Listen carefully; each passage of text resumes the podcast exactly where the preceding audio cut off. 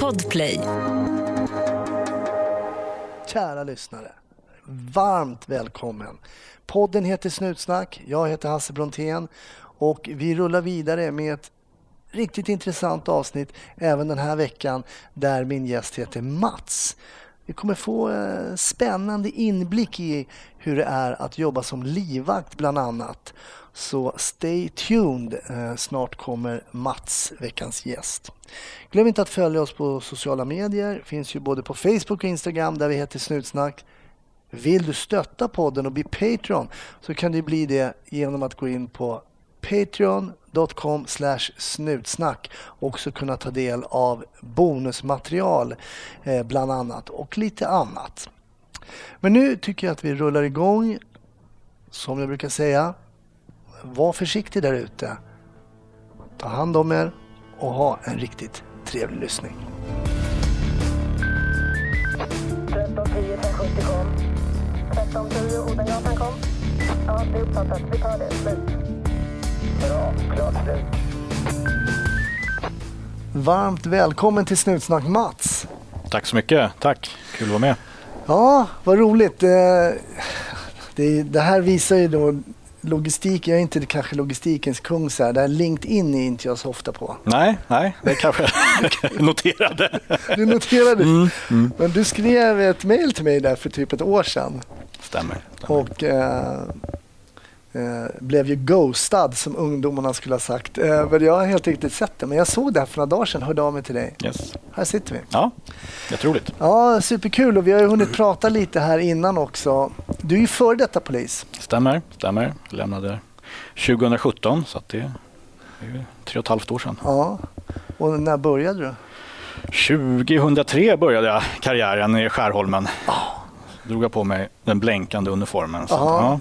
Men varför blev det det yrket och vad hade du gjort innan? Varför blev det att du liksom riktar in dig mot polisyrket? ja, det blir ju lite så här äh, svar att man vill jobba med människor. Och det är ju faktiskt, äh, det är ju en liten äh, floskel kanske, men det är ju faktiskt sant också. Att, Ja. att, att jag tror alla poliser har ett människointresse och tycker det är roligt att jobba med människor. Mm. Eh, och sen, sen jag har jag alltid velat bli polis. Så tilltalades nog av det här att, att åka ut och aldrig riktigt veta vad som ska hända under en dag. Nej. Och jag kände i alla fall inte då att jag var någon, någon som ville sitta bakom ett skrivbord utan ville ha ett mer praktiskt yrke. Mm. Det där är ju många som nämner just det där och det finns ju faktiskt någonting oerhört spännande med att inte veta vad som ska hända. Mm. Oavsett om både liksom kanske i privatlivet men det Mm. finns ju en spänning i det här att och att komma då till ett jobb och inte veta vad som ska hända är Verkligen. intressant. Verkligen. Och den här lilla, det här lilla momentet när radion öppnade upp och liksom, vad händer nu? I alla fall så var det de första åren. Mm. Sen, sen kanske det ändrades, självklart.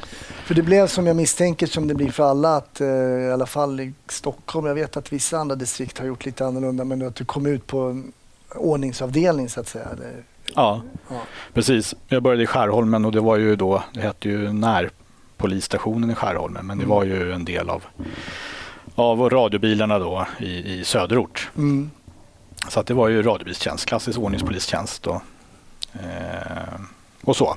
Eh, och vi hade mycket kommenderingar också eftersom Globen och Söderstadion och. Johanneshov eh, fanns ju på den tiden. Och det var fotbollsmatcher och hockeymatcher och, och eh, uppträdanden och events. Och det, var väldigt, det var väldigt blandat med, med arbetsuppgifter. Mm. Hur, hur var det att komma ut ny då? Liksom? För man, är, man kommer från skolan, man har en bild liksom av hur man kanske själv ska bete sig som polis Mm. eller hur yrket är. Liksom. Men hur var det att komma ut och sitta med en kanske en ny äldre kollega eller något sånt där? Hur funkade det? Ja, vi vi blev väldigt väl kommer jag ihåg, mottagna i, eh, i Skärholmen. Det var, det var bra stämning och bra kollegor, både äldre och eh, en del eh, som jobbat kortare tid. Mm. Men jag hade en äldre då, handledare som det hette. Eh, som var den klassiska gamla polisen. Han hade gått den klassiska gamla polisskolan. Och han, ett av de första sakerna han sa till mig när vi skulle ut och åka. Det var då spände han ögonen i mig och så sa han. Bara så att du fattar det här nu. Att om du inte gillar det jag gör. Då tar vi det i bilen. Du säger det aldrig framför eh, busen. Så, ja, det var- ett av de första sakerna. Så. okej. får du tycka vad du vill, men vi tar det i bilen sen. Det var intressant. Det har Mm. jag faktiskt aldrig hört förut. Nej, nej. Har, har, blev det några sådana anledningar att ta socker i bilen? nej, nu var han ju jätteduktig polis Mm. på alla sätt och, och jätteduktig med människor och liksom Mm. eh, lirka och gott tålamod. Så att, så att eh, han blev ju snarare en förebild på hur man ska arbeta. Men det låter ju nästan som, ni vet, som i barnuppfostran att man Mm. säger så här, vi ska vara, vi ska vara liksom, eh, vi ska ha samma linje mot, mot, eh, Mot ungarna. barnen, så tar vi det sen liksom. Ja, exakt. Ja, det slutar ju ofta med skilsmässa. Men, ja. men, eh, ja. Men det var ändå lyckat. Det var, det var väldigt bra. Det var ett bra ställe att börja på. Det fanns sunda värderingar och, och Mm. mycket bra poliser i söderort. Bra också att få eh, de här äldre konstaplarna som liksom åker med dem. Och du sa att han var väldigt lugn, hade tålamod och sånt där. Mm. Det, det ser man ju oftast hos de här som De har äldre, jobbat ett tag. Ja. Precis. Ja, men de, de är ju rutinerade. De, de vet hur man ska prata med människor Mm. för att komma dit man vill. Mm. Eh, mm, det gör ju, rutin är ju otroligt viktigt i polisarbete. Ja, verkligen. Det, jag menar, om man skulle titta på uh, de gånger som det går mindre bra i polisarbete och det slutar med anmälningar så om man skulle ha någon statistik på det är jag övertygad om att det är liksom ju fler tjänster man har desto mindre är man representerad hos CU också. som det hette då, internutredningarna. Just det. Nej, men det är nog inte alls omöjligt. Jag gästades ju eh, i ett avsnitt av David Boikerman Ja, eh, som ju faktiskt, eh, hans story var ju då ett uselt ingripande Mm, som han mm. gjorde som nybakad polis. Mm. Och sen liksom analyserade vi lite om det där hade hänt idag. Han menar på att det hade aldrig kunnat hända idag. Han, och då räknade han in sin ungdom, sin prestige. Mm. Eh, det var mycket sånt. Eh, kanske lite testosteron och sådana Ja. grejer. Det var två unga killar. Han som ung polis som mötte en ung person. Eller yngre då i alla fall. Vi säger ung vuxen då, 30-årsåldern kanske. Eller något sånt där som skulle ut och festa. Och så började de munhugga. Så, Nej, jag ska inte göra så. Jo, du ska göra som jag säger och så vidare. precis. Hade aldrig hänt, sa han nu när han är lite äldre. Nej, nej. Och det, då hade man, jag menar, det är precis som du säger barnfostran. Man är annorlunda med andra barnet än första kanske. så är det då. Så. Men hur gammal var du när du eh, var färdig som polis då? Eller ja, kom ut? När jag kom ut, och det var väl, ska vi se, så att jag ser rätt, 24-25 där omkring. Ja. Mm. Det var ganska lagom egentligen. Jag, Mm. jag sökte ju första gången till polisskolan, då var jag bara 19 år tror jag jag sökte. Okej. Eh, och det var ju bra att jag inte kom in då, för det var ju alldeles för tidigt. Ja, just det. Ja, det är ju... Ibland så tittar man ju på eh, bekanta så här, som är i den åldern och tänker så här, shit, då klev jag in. Jag var ju Mm. 21. Mm. Ja, Och, ja, det har jag sagt flera gånger i podden också att så här, efterhand så kanske jag var några år ung. för unga. liksom. Ja. Sen är det alltid, jag menar, man är olika som människor, man mognar olika tidigt eller sent och man har gjort olika saker i livet. Ja. Men, men eh, för mig var det nyttigt i alla fall att få ut och arbeta med andra saker. Mm. Ja. Hur länge blev du där i Skärholmen då? och Åka radiobil och vara på kommenderingar och sådana grejer? Ja, 2008 så sökte jag. Då började jag känna att nu skulle det vara kul att göra någonting annat. Mm. Eh, då har det gått ungefär fem år. Eh, och då blev man ju inspektör automatiskt på den tiden. Just det. Ja. Och jag hade börjat svara som yttre befäl. Men kände väl att, att liksom den karriärsvägen vill jag inte gå faktiskt riktigt. Eh, så. Utan jag tilltalades lite att försöka ta mig till någon av de här eh, spetsenheterna kan man säga då. Mm. Alltså piketen eller NI eller livvakterna då på Mm. Säkerhetspolisens livvakter. Just det.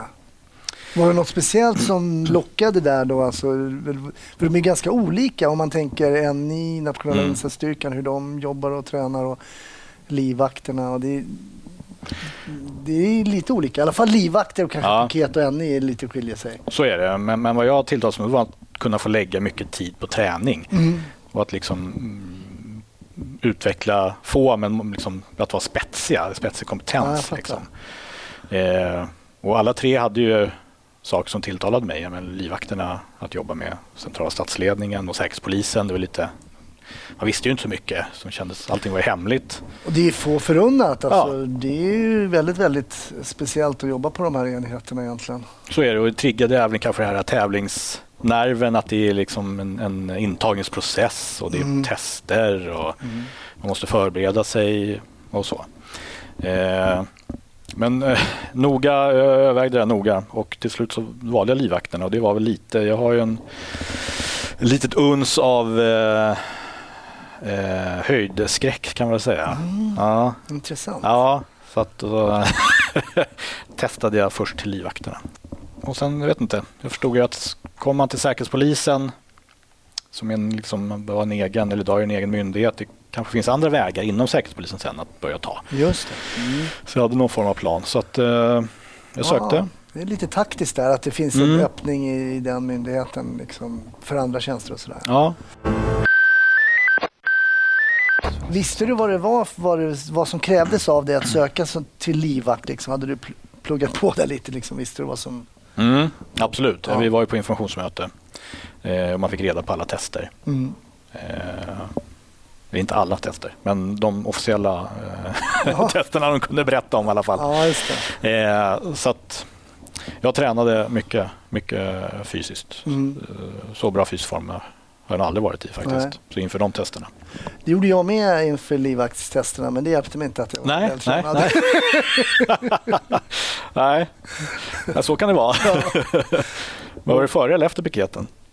Eh, nej, det var efter. Efter. Mm. Efter. Och piketen var ju då, det ska, jag var ju inte på, jag var ju då någon så här extra piket kan man väl säga. Mm, mm. Förstärkningspiket tror jag det kallas för under EM 92. Mm, Okej, okej. Mm. Så det var en ganska kort eh, period. Men vi gjorde tester dit också då. Men jag rök ju på psykologen hos livvakten. Ja, ja, ja. ja. Mm. Okej. Ja, du pröjsade inte tillräckligt bra alltså. Nej, nej jag, jag måste säga, och det är intressant hur du säger med tävlings... Mm. Eh, för att det är fruktansvärt irriterande att söka och inte klara det. Och sen Mm. ser man de som har klarat som man tycker att men jag borde ju... Ja. Om den personen, vilket är säkert helt felaktigt för de är duktiga på det här och efteråt så har jag helt förståelse för det. Men eh, ja, det var någonting jag klarade. Det gjorde säkert det text, testet också. DMT. Defense Mechanism Mm. Test. Man sitter med ett cyklop nästan. Okej. Nej, det hade vi inte. Ja, det hade vi Nej. inte. Kanske hade kommit in ändå. Då. Ja. Nej, jag satt med något cyklop där och tittade på bilder som flashade förbi oerhört fort. Och så skulle man bedöma vad det var för människor, personer, alltså om, det var, om de var glada, ledsna, Mm. arga, ålder, kön. Men du vet, det är så fort så att du Ja. vet inte ens, såg jag det här eller var det bara min hjärna som hittade på en bild? Alltså, nästan så fort går det. Spännande. Och jag såg bara de glada. Och det är inte så bra som livvakt kanske. Nej. Nej. Kanske inte. Nej. Man kanske ska se en blandning. Jag vet inte. Jag gjorde inte det. Det är jag glad för. för Ja. Det lät faktiskt. Men ni gjorde väl något liknande antar jag, tester? Alltså, Ja, alltså det testades ju eh, eh, stress, aggressivitet såklart. Eh, hantera information under stress. Mm. Eh, så aggressiviteten testas ju genom att man, man kom in i ett rum. Innan, innan man gick in så fick man, om jag minns rätt, då fick man veta, man fick höra, eller man fick läsa på en lapp där det stod, jag stod tre blåa, två röda. Stod det bara, något sånt. mm. Sen fick du gå in i ett rum och där inne var det tre stycken personer iförda så kallade Redman-dräkter. Det är sådana här dräkter man har på sig. Eh, Så att man eh, vadderad så att man kan bli slagen helt enkelt. Mm. Med hjälm och allting. Och de höll på att misshandla en docka med polisuniform på sig. I ena hörnet. Okej. Och eh, när jag närmade mig det där så var det en som då gick emot mig. Eh, då då, och skulle väl angripa mig då. Och jag skulle ju rädda dockan tänkte jag. Mm. Så att då eh, ja, blev det en fight där. Och, och, eh, till slut lyckades jag faktiskt släppa ut dockan då i rummet efter att ha fightats med dem där lite. Och direkt när man kom ut då blev man tagen till ett hörn och där låg ett isärplockad tjänstevapen, en Sig Sauer 226. Just det. Och så blev man instruerad att sätta ihop vapnet. Eh, men det gick ju inte för det fattades en del. Okej. Och då skulle man då berätta vilken del som fattades. Och sen skulle man ladda vapnet enligt instruktionerna man fick innan man gick in i rummet. Då. Och då var det blåa och röda patroner. Ja, så att det var det Just testet. Sen var det ju många andra test. Men, ja. Det känns som att de har utvecklat de här testerna lite sen jag eh, testade till livvakten. Vi satt, jag satt med några hörlurar, sorterade kort. Jaha. Eh, sorterade kort och samtidigt som du då skulle göra det här på tid och sortera de här korten så fick du instruktioner som Mm. kom då mm, ja, simultant så att säga. Det var så här, Till exempel, hur många vokaler innehåller eh, ordet eh, verkstadsarbetare? Åh, fy fan. Åh, du vet, då ska vi fortsätta. Så Vad är en vokal? stanna och ja, precis, så får jag börja med det. Vad är en vokal? Ja, men det körde vi och sen hade vi någonting med fyra rader, fyra kolumner. Mm. Så det blir 16 rutor då. Mm. Och den högsta raden kallades för upp, upp. Okej. Och nästa rad neråt hette upp, ner.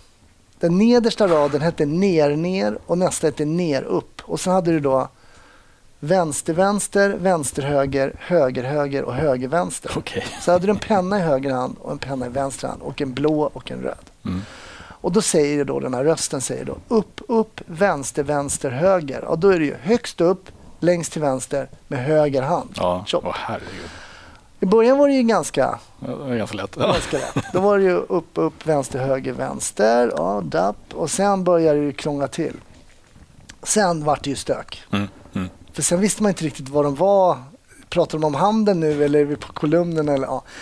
Det pratade jag med dem sen efteråt. Alla tappar bort sig. Ja. Ja, det måste man göra. Ja, men det handlar om att försöka komma in igen. Att inte ge upp. Ah. För att du kommer Okej. tappa bort dig. Men Mm. du må, har du fokus så kommer du kunna komma in igen. Mm. Och det viktiga var inte kanske alltså hur supersnabbt du kom in, utan det är bara att du inte bara lägger, lägger undan Ger upp, pennan. ja. Och liksom så. Så lite sådana tester jag gjorde också. Men de gick ganska bra. Men Ja. det var ju som sagt. Men du måste också haft någon, pratat med någon psykolog eller någon sån. Eh, Absolut, ja det, det gjorde man ju. Alla som söker tjänster säger att det finns ju någon form av man gör ju så kallat IQ-test och Ja. man har psykologsamtal och sådär. IQ-testet. Det var IQ-testet. Det lät mer som helikoptertesterna tycker jag det gjorde. Eller hur? Ja, det var lite sådana Då skulle saker. här pedaler och... Ja. Men eh, absolut, vi, man pratar med psykolog och så. Det, var ju, det gick bra uppenbarligen då. Så. ja. Jag blev antagen eh, till livvakts grundutbildningen då. Eh, Hur kändes det då? Nej, det var jättespännande och jätteroligt och supernervös såklart. Mm. Man klev in där i en lokal liksom, som bara låg någon helt annanstans. I, Ja. inte i något polishus eller liksom bara ute på Nej, precis. i en förort. Ja. Så det var ju spännande.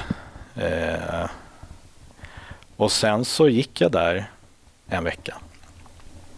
Och så var det faktiskt en av de första närkampsövningarna som jag gjorde. Eller som då. Då eh, var det ju lite, det blir ju så i början. Alla vill vara lite, det blir lite tuppfäktning men alla kör på rätt hårt. Mm. För att man, är lite, man vet inte vilken nivå som gäller. Det är bättre att visa för mycket än för lite. Så då körde vi en övning och där slutade det med att jag fastnade liksom med foten i golvet och vred mig samtidigt så att knät vreds till där och, och eh, kände liksom knäskålen hoppade ur led och i igen och sådär. Så det var ingen, Aj. vi slutade på akuten eh, och eh, knät var ju snullet som en handboll liksom.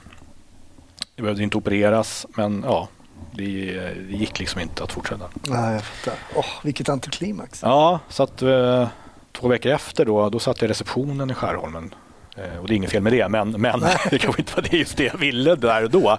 Och tog upp eh, liksom någon som tappade bort sin bil i Skärholmens garage. Ja, det är klart, det är ju ett antiklimax. Det, det, Det var det för mig, ja, ja. men det var, hade det nog varit för de flesta tror jag. Ja, Mm. men det var, jag var tillbaka sen, för de körde en ny utbildning sen en termin senare. Så att, eh, mars 2009 sen så okej. gick jag och eh, blev klar då till sommaren 2009. Hur tycker du att den utbildningen var då? Superbra, en av de absolut bästa utbildningarna jag gått hela mitt liv. Mm. Otroligt proffsigt upplagd Ja. på alla sätt. Och eh, hur de byggde upp en eh, i de här olika färdigheterna med skytte, bilkörning, taktik, sjukvård, med allt, alla de här färdigheterna man har Mm. som livvakt. Och vilken skillnad det var efter 11 veckor. Jag Mm. menar, hur bara liksom, träffbilden, hur du sköt och hur snabbt. Alltså, Jag har sett en del eh, filmer som kollegor skickade som på så här, um, magasinsbyte ja. som imponerade oerhört på mig. Ja. Eh, och helt enkelt då för er lyssnare som inte skjuter så mycket pistol. Men alltså då byter man ju, man påbörjar magasinsbytet innan egentligen det första magasinet har eh, ramlat i, Mm. ur nästan. Mm, mm. Eh, det går så fort som man nästan inte ser. Alltså. Nej, nej, nej, då var man som bäst. Sen, sen det sa de också, nu är ni som bäst. Ja. Sen går det bara neråt. Ja, precis. Jag fick fördelen, jag jobbade ju på, på span på Säpo och fick eh, förmånen att vara lite B-styrka. Mm, just det, just det. Mm. Ja. På de olika övningarna där. Ja, på era övningar där. Mm. Och det är såklart, som livvakt måste man ju också öva liksom, tänkta scenarier. Och det kan ju vara, jag menar, man behöver inte ha så stor fantasi för att tänka sig ett scenario för en livvakt. Att Nej. någon kanske försöker skada ditt objekt eller Mm. komma åt ditt objekt på Mm. olika sätt. Och då, det är alltid roligt att vara B-styrka för då är man ju Mm. de som får sabba lite grann. Och Ja, sådär. och ja. Det var inte vi som hade blickarna på oss utan det var ju ni då, eller det kanske inte var just din omgång, men det var ju de som skulle bli livvakter. Så det, att ni vet att i övning något kommer Något hända. kommer Hur var det på de här då? Hur var det på de här övningarna då? För ni vet ju att något kommer ju att Ja, hända. något kommer ju hända och det gjorde det också. Vi hade två eh, realistiska övningar. Det övades hela tiden men då var det ju en övningsmiljö. Men det här var ju ute på stan helt enkelt i, i Stockholm. Mm. Eh, och eh, Den första övningen var lite kortare och då, då hände det ju saker men det var mer eh, inte så allvarligt. Så att säga. Det var inga attentat utan det var mer sådana som du då som kom och störde. Mm. Men den andra övningen den var ju extremt realistisk. Eh, och det var, det var liksom med person man inte, skyddspersoner var personer man aldrig träffat förut. Jag har ingen aning om vilka det var. Någon agerade typ minister. Ja, precis. precis. Eh, och man hämtade upp Arlanda från ett riktigt flygplan. Och, och eh, man åkte till platser, liksom, rörde sig bland allmänheten helt enkelt. Mm. I alla fall trodde man ju det. Det var ju liksom bara ett skådespel som pågick framför en. Och, och helt plötsligt hände det ju saker. Jag menar inne på, i en, eh, eh, på ett ställe där man bara tänker att här kan ju inte hända någonting. Man kan ju inte ha en övning här inne, det ska skjutas liksom, eller knivhuggas. Eller, för det blir ju, men det gjorde det. Och det sprutade blod och Ja, allt möjligt. Eh, Så även fast man visste att det skulle hända någonting så blev man liksom ändå Hur pass verklig är då en sån övning ändå? För någon, på något sätt liksom in the back of your mind Mm, så vet du mm. att det här är inte for real. Men hur reagerar man då ändå? Du, du har ju gått då nästan färdig din utbildning kan Ja. jag tänka mig. Och hur, hur reagerade ni som blivande livvakter där i de här övningarna? Nej, men klart man förstod att det, inte, det här är inte på riktigt men det är ju så nära verklighet man kan komma. Så man bygger ju stress i alla fall. Det gör man ju verkligen. Jag menar, mm, och, och överraskningsmomentet blir, blir det trots att man visste ibland. Att nu, Ja. ja, ibland var ju situationen så, upp, det var liksom så uppenbart att nu kommer det hända. Ah, okay. För att man var på ett ställe, då var det ja, Karlbergs slott. Ja. Liksom, och alla skyddspersoner stod på trappan stilla. Så här, ja, det är klart, nu fattar vi. Nu, nu kommer hända någonting. Ja, det. Men i de här ute på stan så där, då, nej, det, var, det var väldigt verkligt och väldigt nyttigt. Mm. Jag tror att man, eh, det, det gav ju väldigt mycket till eh, erfarenhetsbanken. Mm. Man resonerar ju ofta så att varför man övar så mycket och varför man övar så realistiskt det är ju för att man ska bygga upp en erfarenhetsbank. Så man hamnar i en verklig situation så börjar hjärnan automatiskt hitta efter händelser som liknar det här som man varit med om och löst. Precis, Det gör ju att man så att säga skapar handlingsutrymme och inte blir lika stressad i den situationen. just det. Eh, till skillnad från det först, absolut första gången som du hamnar i en Ja. situation. Nej men det är väl klassiskt. Det var ju som när man kommer ut och du, du berättar när radion öppnar upp. Mm. Det fick man ju puls av. Mm. Alltså, Absolut. och fick man åka på en snattare på Åhléns Ja. eller någonting och fick lite puls. Men eh, femtonde gången som de skickade på det jobbet så fick du inte det. Nej, nej. Så det är, det är intressant hur vi människor vänjer oss då olika snabbt givetvis för olika, olika moment som vi är med om. Men det är verkligen så att det, det, man lugnar sig när man vet ungefär. Och, Ja, och att komma in med det lugnet är ju viktigt. det är det. Jätteviktigt. Vi pratar ofta om kulburken. Mhm. Som man säger, man tar en glasburk och fyller den med kulor. Till slut rinner ju kulorna över. Då är det Mm. liksom eh, för mycket processer för att hantera. Så att Just säga. det. Alltså det, du bara fryser eller blir handlingsförlamad. Eller Mm. Det blir för mycket. Liksom. Mm. Overload i systemet. Mm. Men ju liksom erfarnare du är och ju mer du har jobbat och ju mer du kan förbereda för dig själv. Desto mer utrymme skapar den här eh, kulburken. Mm. Så att när det väl börjar hända mycket och det här fylls på så har det liksom ett större utrymme att ta av. Mm. Och det, det har jag tagit med mig även sen. Jag menar, Mm. I privata näringslivet eller som jag jobbar Ja. nu. Då.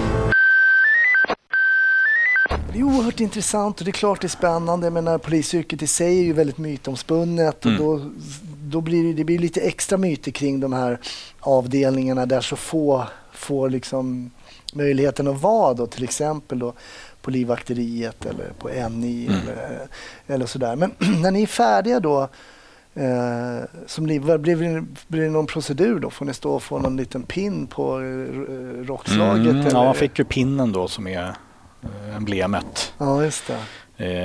Eh, som man har då när man jobbar. Och det har ju alla livvaktsstyrkor i världen har ju sin pin liksom. Så Ja. det är ju en liten sån grej. Eh, så den fick man och diplom och utbildningsbevis och det var en middag. Mm. Man fick ta med sig respektive och så. Mm. Så det var trevligt. Man fick också en film, kommer jag ihåg. Det var också jätteroligt. Från av en sammanställning. Bodyguard med Kevin Costner. Ja, exakt. Den fick man. Titta på den här nu, som en avslut. Nej, förlåt, jag avbröt. Ja, det är en film över liksom en sammanfattning över utbildningen som var gjord av medieavdelningen på Säpo. Ja. Där med liksom lite häftig musik och, och Mm. bra klippt och, och sådär. Snyggt. Ja, ja, det var kul. Men okej, då är du färdig i livvakt och då för om jag har fel, men då blir man väl utplacerad på någon form av eh, tjänst vid något objekt? Ja, stämmer en grupp Ja. eh, som har en skyddsperson. Får man önska eller? Ja, då fick vi faktiskt önska lite, lite beroende på eh, familjesituation och vart man bodde och sådär. Men, men eh, så jag tror, ja, vi fick önska tre, olika. Mm. Jag hamnade på en minister i dåvarande regeringen. Eh, vilket var en bra, bra bör, ställe att börja på tyckte jag. Mm. Mm. Det, det var roligt. Det var intressanta frågor. Det var lite resor utomlands och i Sverige. Mm. Eh, Bara det, få resa lite. Ja, det var ju spännande. Ja, men bara re- flyga regeringsplanet. Mm.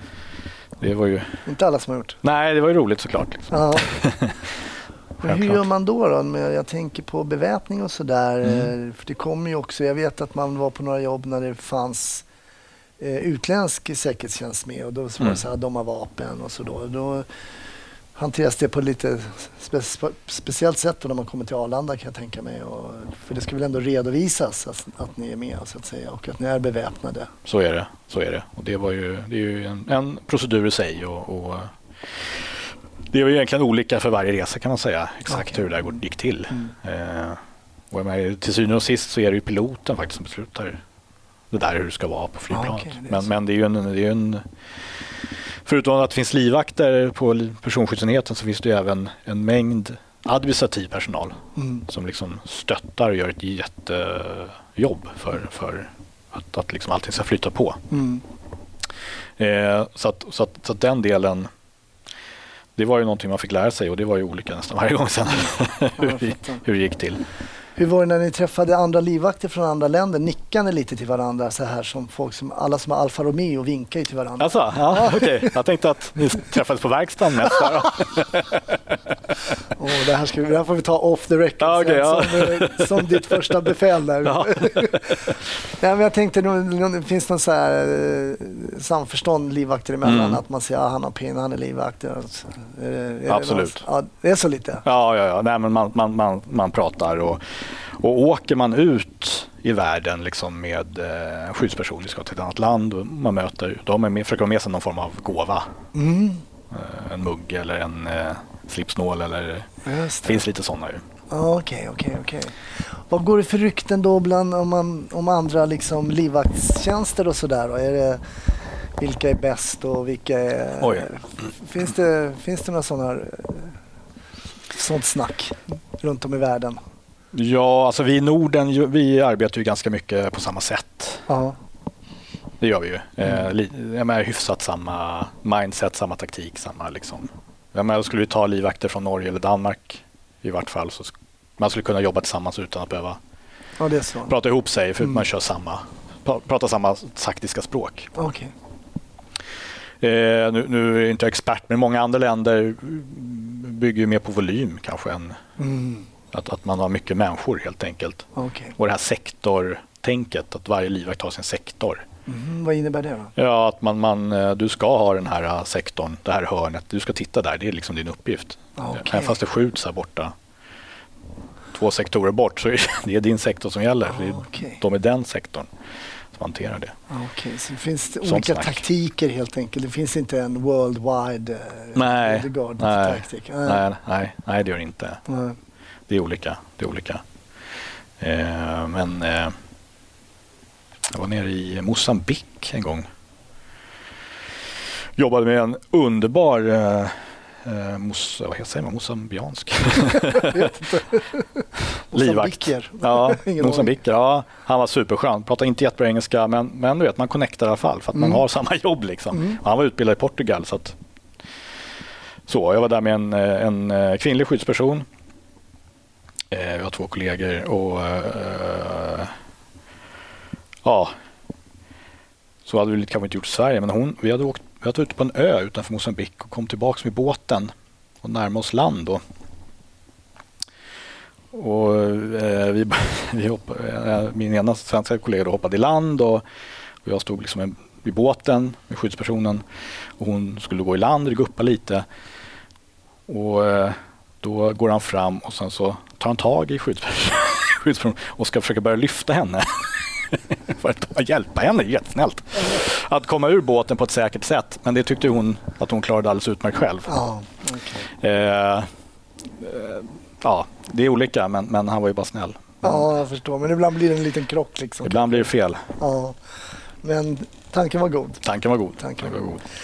Och han, fick, han, han hade inget hölster sin pistol, så han hade den i byxlinningen. Jaha. Så att faktiskt, vi, vi gav honom vårt, ett av våra egna hölster faktiskt, när vi åkte därifrån. Hade han, hade han liknande beväpning då? Ja, ja. Högst oklart egentligen. Han var, var ingen revolver i alla fall, det var en pistol. Så att jag tror han, han lyckades trycka ner den liksom i, i, i hölstret. Men eh, ja, Roligt. han blev överlycklig. Okej, då var du på den här ministern då, då. Bytte du någon gång eller? För jag menar, det omsätts ju ibland har vi val och då byts det ut ministrar och sådär. Men ehm, hur blev Mm. det för dig där då? Ja, sen blev det ju val 20, nu måste jag tänka rätt där. Men eh, det var ett val som eh, vi fick in ett nytt parti i riksdagen. Just det. Som, eh, eh, ja, SD. SD precis. Och eh, då, då hamnade jag på de grupperna Okej. och, by- och byggde upp skyddet då kring dem. Just det, intressant när det Mm. då kommer in en ny grupp så att säga då som Ja. ska ha och de var inte vana vid det här. Jag kan tänka mig att en del som kanske, en del har varit ministrar i flera regeringar, de är vana kanske. Precis, Och precis. hur gör man då? Då, då måste man de utbildas lite också på sitt sätt. Ja, absolut, det, det, så är det ju. Det är ju en, liksom en inkörningsperiod. Mm. och, och eh, en anpassning till att ha livvaktsskydd. Det, är ju- det är ju inte så lätt utan det blir det, det, men det var jätteroligt och intressant var det. Mm. Och, och eh, hotbilden var ju sån att det faktiskt inträffade en hel del incidenter. Ja, det var så. Ja. Och, och eh, man fick faktiskt verkligen arbeta som livvakt. Också polis. Ibland var det ju rena alltså, det. ordningsstörande incidenter så att säga. Mm. Men, eh, men det, jag tror att det var bra för utvecklingen av eh, personskyddet. För att i mångt och mycket ställdes man lite inför nya, nya typer av hot som man kanske inte Mm, Just just livvakterna ställts för förut. Jag tänker på att som polis när man kommer ut och du kommer ut i Skärholmen eller alla som kommer ut sätter på sig uniformen så får man ju ett bemötande Mm. eh, utefter det. Mm. Jag tänker som livvakt så ser man ju ofta, man behöver inte vara så välutbildad för att se vem som är livvakt. Nej, nej, eh, nej. Kanske när de går med, med budgeten Ja, eller exakt. något sånt där. Men ju får ni några, eh, får ni höra saker av folk när de ser, eller, de ser att ni är livvakter och så här och ni har någon liten Mm. snäcka i örat eller Ja, ja. så? Ni får det? Ja, ja absolut. Det är väl divers kan man säga. det är så? Man har fått höra. Ja, det är så. Ja, här kommer Säpo, är väl den vanligaste. Mm. Vilket ju då är, är korrekt. Ja, en person kom fram till mig och frågade hur kan du vara livvakt åt Hitler? Jaha. Ja. Det var, det det var aldrig konstigt. Ja. Men, ja, eh, ja. Men eh, nej, absolut, det, det, det, det är kommentarer. Det är det. Och då anade man lite där vem du var livvakt åt då kanske? Var Ja, det just det det. nya partiet då eller? Ja, det var det. Ja. Ja. Ja. Ja, just det. Nej, folkvalda och det är de som kommer... Alltså, det, finns ju livvakter pri, på, pri, i privata sektorn också. Precis, Jag absolut. kanske vill ha livvakt och då Ja. kommer inte Säpo hjälpa mig.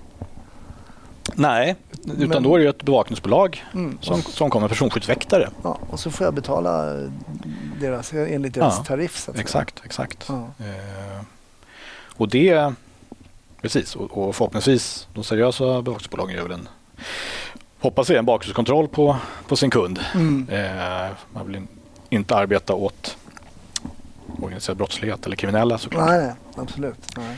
Men, men så är det ju. Eh, ja. Hur, hur skulle du säga att din tid här var då på Säpo och livvakteriet just? Hur, hur var den tiden? Otroligt spännande. Mm. Jätterolig. Det var kul att resa i eh, arbetet. Mm. Eh, man fick se platser och ställen som aldrig skulle fått se annars. Jag tänker berätta du var i Mosambik till exempel. Ja. Har du då en fridag i Mosambik också? Alltså har ni, kör ni på, eller jobbar ni hela tiden eller om ni är iväg några dagar är ni Mm. liksom... Ja, men oftast kommer man ju ner i förväg innan skyddspersonen som har tid att reka. Alltså rekognosera, alltså titta på alla ställen man ska till och knyta Mm. kontakter och sådär. Men eh, faktiskt så en gång, det, måste, det var lite roligt också, så eh, var jag en kollega, vi åkte till Nairobi Mm. i förväg. Skyddspersonen skulle komma sen och vara med på någon stor FN-kongress där. Mm. Det här är preskriberat hoppas jag. så vi landar in där i Nairobi lördag morgon. Eh, trötta som attans men vi påbörjar då reket för att skyddspersonen ska komma söndag morgon sen. Eh, och eh, titta på alla platser, knyter kontakter med ambassaden och, och eh, gör allting klart. Och sen så efter några timmar så tänker jag att vi går och lägger oss lite i alla fall. Sover, eh, det var ena hotellrummet var klart bara. Så att vi får liksom ligga sked då i ens hotellsäng. Nu kände vi varandra väldigt bra. Var en manlig livvakt vill också bara säga. Så att min exfru inte undrar något. Men, och så ringer telefonen. Då är det liksom eh, HQ i Stockholm, alltså vår chef, då, personskydd, säger att ja, då är det så att skyddspersonen har blivit sjuk. Eh, influensa eller vad det nu var. Så att hon kommer inte. Just det, sånt kan ju hända. Sånt kan hända. Och då eh, dividerade lite. Då var det sån otur att jag hade ingen semester kvar tror jag. Så jag kunde liksom inte... Annars hade man kunnat kanske ta semester Ja, just det. Sen och stannat en vecka liksom i Kenya. Eh, och sen liksom bara flyttat flygbiljetten och åkt hem. Då. Mm. Men attans, det gick inte. Så att vi fick då en, en kärra på söndagen. Och min kollega då, han, eh, han eh, var en van eh, Afrikaresenär. Mm. Så han nu, nu, nu har vi en natt här, nu har vi en kväll i Nairobi. Nu, nu måste vi gå ut. Ja. Så att vi, vi eh, drog ut, käkade i Nairobi och sen drog vi ut faktiskt ut och festade. Tokfestade i Nairobi. Vet på ställen som eh, Ja, vi var de enda liksom eh, Ljushyade. Eh, ljushyade, exakt. exakt. Vi hade ju vidtagit vissa säkerhetsåtgärder, typ att vi hade signat upp en taxichaufför som alltid stod utanför ställena liksom, Ja, okej. och ja. väntade på oss. Då. Men eh, nu gjorde han ju inte alltid det, för han tog ju andra körningar under tiden. Men, eh, och, och liksom sen, vi gjorde alltid liksom high five med vakterna och så här, så försökte knyta lite band. Men det var skitkul, vi hade asroligt. Det var, Ja, det var fem på morgonen och var hemma. Och, Ja, ja. Så att, ja. ja. men det, visst, det tycker jag är- preskriberat. Det är men preskriberat. samtidigt det var det ju, vad skulle ni göra? Det var inget förbjudet. nej, Det var, nej, det var det inte. Det var det inte. Nej. Ja, kul. Hur länge var du på livvakteriet då? Jag var väl där i princip kan man säga 2009 till 2016. Ja. Okej. Ja. Det, Så att, sen är det dags att sluta. Sen var det dags att sluta. Ja, men Ja. jag tänker du, du sa att du slutade 17 ju, så att, men Precis. vad hände där? Det var ett år där. Ja, jag sökte en tjänst eh, som eh, handläggare. Eh, då en, en tillsvidaretjänst på Säkerhetspolisen som handläggare och, och fick den och eh, då kom jag till enheten för ideologiskt motiverade aktörer som det då hette. Det är egentligen det som hette kontraterror förut. Just det. Okej. Eh, och det man, vi arbetade med då, och det är ju ingen hemlighet, men det var ju liksom den här Syrien-problematiken. så att säga, mycket. Alltså, och IS var ju då, det var den tiden IS var, det gick väldigt bra för IS, de var stora helt enkelt. Mm. Och, det var ju, Jäklar mycket. och terrorhotet mot Sverige var högt och, och så. Mm. Och det här var alltså innan terrorattentatet på Drottninggatan. Just det. Eh, nummer, det andra Drottninggatan. Ja, otroligt. Ja, det är sant. Det har faktiskt varit två, även om det första var ju väldigt misslyckat. Ja. Eller lyckat, hur man nu ser på det. Ja. Eh, och, och, eh, eftersom jag var då polis, eh, vi var ju några poliser som kom då, eh, så, var vi lite mer lite mer uppgift att kunna liksom åka ut och kunna prata med folk helt enkelt. Som, Just det, för det jobbar även folk som inte har polisutbildning. Där. ja, precis. Hälften ungefär av de som jobbar på Säkerhetspolisen är ju inte polis. Mm. Så att, det var eh, också det var väldigt lärorikt. Där fick jag lära mig mycket, mycket nytt. Eh, vi fick en utbildning. Hur, hur, hur jobbar man med underrättelser? Mm. Alltså, hur går underrättelsearbete till? Det är ju en konstform i sig egentligen. Spännande. Ja. spännande ja. Sen är det ju såklart alla lagar och regler kring hur man får hantera information och känslig information. Mm. Det är ju jätteviktigt att de såklart eh, följs. Så att, ja, det var superintressant. Fick en jättebra samtalsutbildning eh, av, eh, som leddes av förhandlarna på NI tror jag det var. Okej, Eh, hur man liksom samtalar med folk. superspännande. Ja, jätteroligt. Och vi var, ett, vi var ett bra gäng där också. Och det hände mycket och det var mycket, jag menar, då var det som, det var någon som sa det, att jobba på kontraterror då, det var liksom att, att man stod som i en stor flod som bara forsar mot en med information om personer som tänkte begå attentat. Shit. Och man bara står och drar ut armarna och försöker fånga liksom, Oh, wow. de här och försöka bedöma dem. Jag menar, ja. Ja, precis. Då ska man bedöma allt från liksom sanningshalt och sen gå neråt så att säga. Precis. Hur, vad man tror hur, hur viktigt det är. Ja. Avsikt, förmåga. Ja.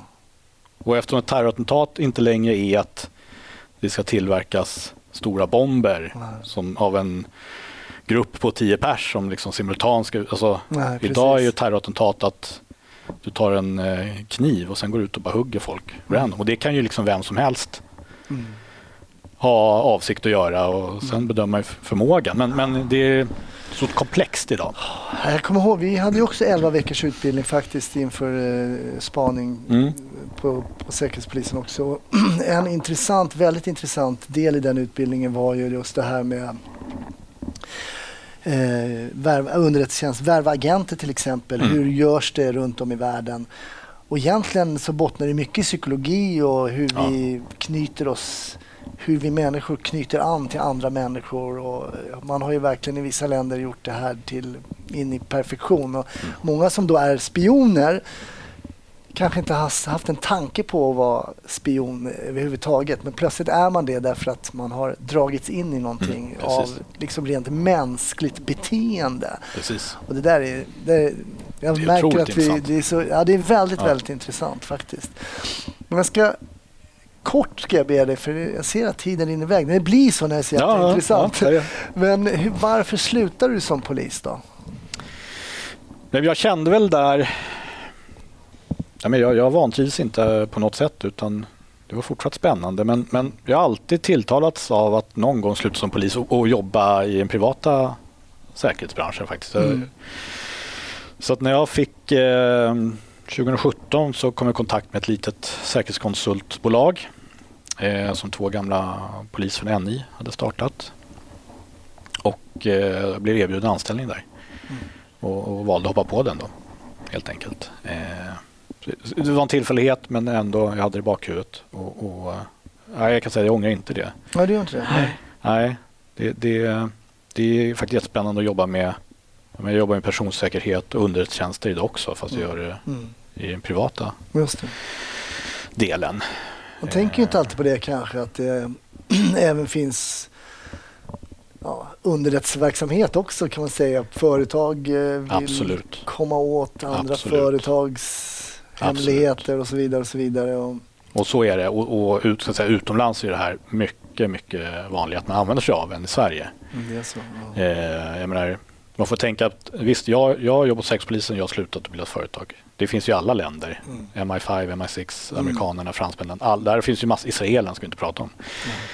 Personer som slutar på säkerhetstjänsten, underrättelsetjänsten och har privata företag. Så att det som man kan göra liksom inom den, den statliga underrättelsetjänsten och säkerhetstjänsten kan man göra privat också. Så är det. Så det, allt har ju sin tid, eh, så är det ju. Mm. Mm. Så är det ju. Men nu ska jag be dig att berätta en historia som du kommer ihåg ehm, från din polisiära karriär. Det ska bli spännande att se från vad är det som har poppat upp liksom hos dig. Du har ju en hel del. Ja, det är en händelse från, som är ganska från tidigt i min poliskarriär när jag var på radiobilarna. Det blir ofta så. Och, eh, Det här var ja, nyårsafton 2004 Mm. var det. Och eh, vi gjorde nattpass och vi jobbade i buss, en grupp, en polis, jag tror vi var fem poliser. Mm. Och vi fick åka till eh, Södersjukhuset. Eh, allting var mycket oklart från början eh, men ambulans var på väg dit i alla fall med Mm. en eh, tonårspojke. Eh, och, och vi, ingen visste riktigt vad som hade hänt. Gick det ut som. Och, och vi låg, jag tror vi var ju precis liksom i norra delarna i söderort. Så vi kom in till SÖS strax efter ambulansen har inkommit med då en tyvärr då avliden yngling. Han var Mm. 17 år då. Okej. Och då det sig sen ganska snabbt att det är en, eh, det är en olycka med, med fyrverkerier. Eh, och eh, han har då eh, haft en sån här eh, fyrverkeribomb eller vad man ska kalla det för, så långt rör som man har tänt på och den har inte smält. Och då har han gått fram till den och den för att kontrollera den och då har den exploderat. Och tyvärr då så avled han. Och ganska snabbt så, så eh, började såklart akuten fyllas med dels vänner till honom eh, men också familj. Eh, och eh, vi får ju då lämna ett antal dödsbud eh, där och då. Eh, och det är ju och det är jättejobbigt. Och vi får även då eh, vara med pappan han eh, ja, identifierar sin son men också ja, säger, tar avsked från honom. Mm. Och den, det det som händer i det rummet där. Det, det, det tänker jag på varje nyårsafton faktiskt. Sen, Ja, det är så. Sen dess, ja. Det kommer tillbaks. Ja. Så varje nyårsafton brukar jag tänka på, det, på den händelsen, det som händer i det rummet där. Eh, så. Var det så, liksom sorgen och... Ja, precis. Alltså det, det han sa liksom, då är det då Mm. till sin liksom avlidne son. Eh, den stunden där. Ja, det, det har fastnat. Ja, jag förstår det. och det tänker jag på varje gång faktiskt. Ja. Varje nyårsafton. Intressant, för det är, det är ju väldigt eh, icke-polisiärt att stå egentligen. Det är, det, är, det, är, det är saker som poliser får göra, men Mm. när man tänker på polisarbete och när, man, när polisarbete beskrivs i media eller i Mm. film eller vad, fiktion eller vad som Mm. helst så är det extremt sällan som eh, de här bilderna tas upp. Liksom. Mm. Ja, det är det ju. Det är det ju.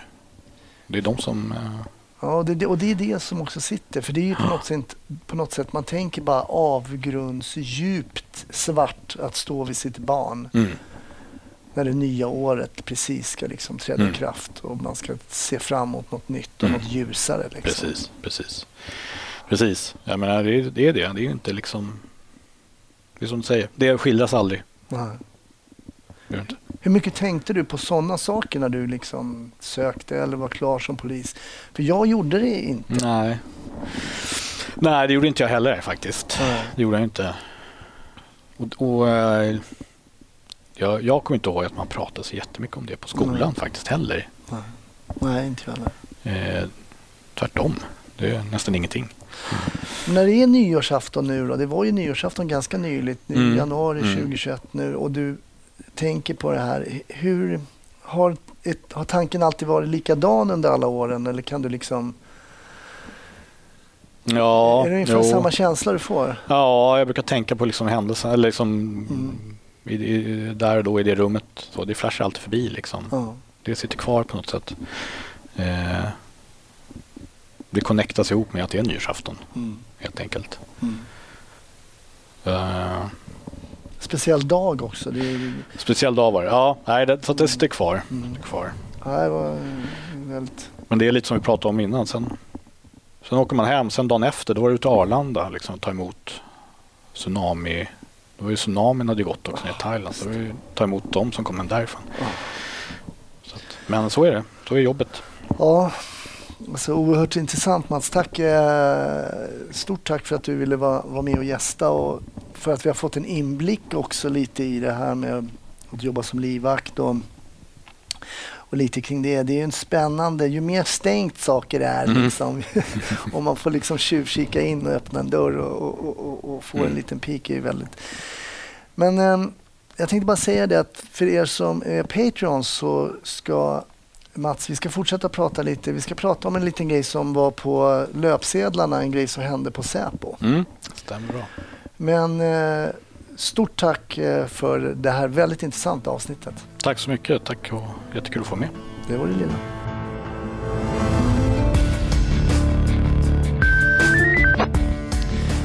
Tack för att du har lyssnat på Snutsnack. Jag hoppas att du gillade det här avsnittet med Mats. Det kommer ju givetvis ett nytt avsnitt i nästa vecka med en helt annan gäst, med helt nya synvinklar och med helt nya upplevelser. Glöm inte att följa oss på sociala medier. Glöm inte att gå in på patreon.com snutsnack om du skulle vilja stötta podden. Ha en fantastisk vecka så hörs vi nästa. Hej då!